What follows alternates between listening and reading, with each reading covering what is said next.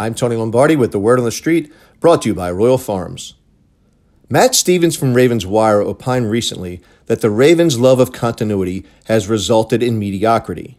Stevens, in the same op ed, goes on to talk about the multitude of changes at the coordinator positions and wide receiver. That hardly speaks to continuity.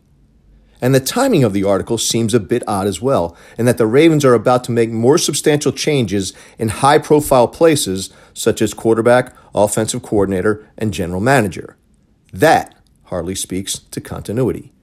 Each season, the Ravens, like many teams in the NFL, experience a high rate of attrition. Upwards of 25% of the roster will move on via cuts, trades, free agent losses, and possibly even retirement. Once again, that hardly speaks to continuity. Perhaps Stevens' article should have simply been titled Ravens Embrace Mediocrity by Retaining Harbaugh, because for all intents and purposes, Harbaugh is the target of Stevens' angst. Clearly, Harbaugh has his flaws. We know what they are, maybe even Harbaugh does too, and I trust that John, like he asked of his players, will seek to get better every day. There's no quitting John, and there's no quitting his teams, regardless of the situation. And think about Steve Bisciotti. Now, here's a man who built a multi billion dollar business literally from the ground up. Aerotek started in Steve's basement.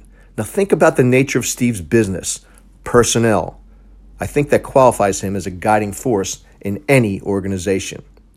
If Bisciotti seeks continuity, and if through his experienced eyes Harbaugh provides it, then I'm behind it 100%. And besides, if you are among those who are ready to move on from John, who would you like to see him replaced with? The next Sean McVay won't fall out of your friendly neighborhood crabapple tree. But back to the article. Stevens uses the word continuity as if it's profane. You only need to look at the team making its ninth Super Bowl appearance since 2001 to determine the value of continuity.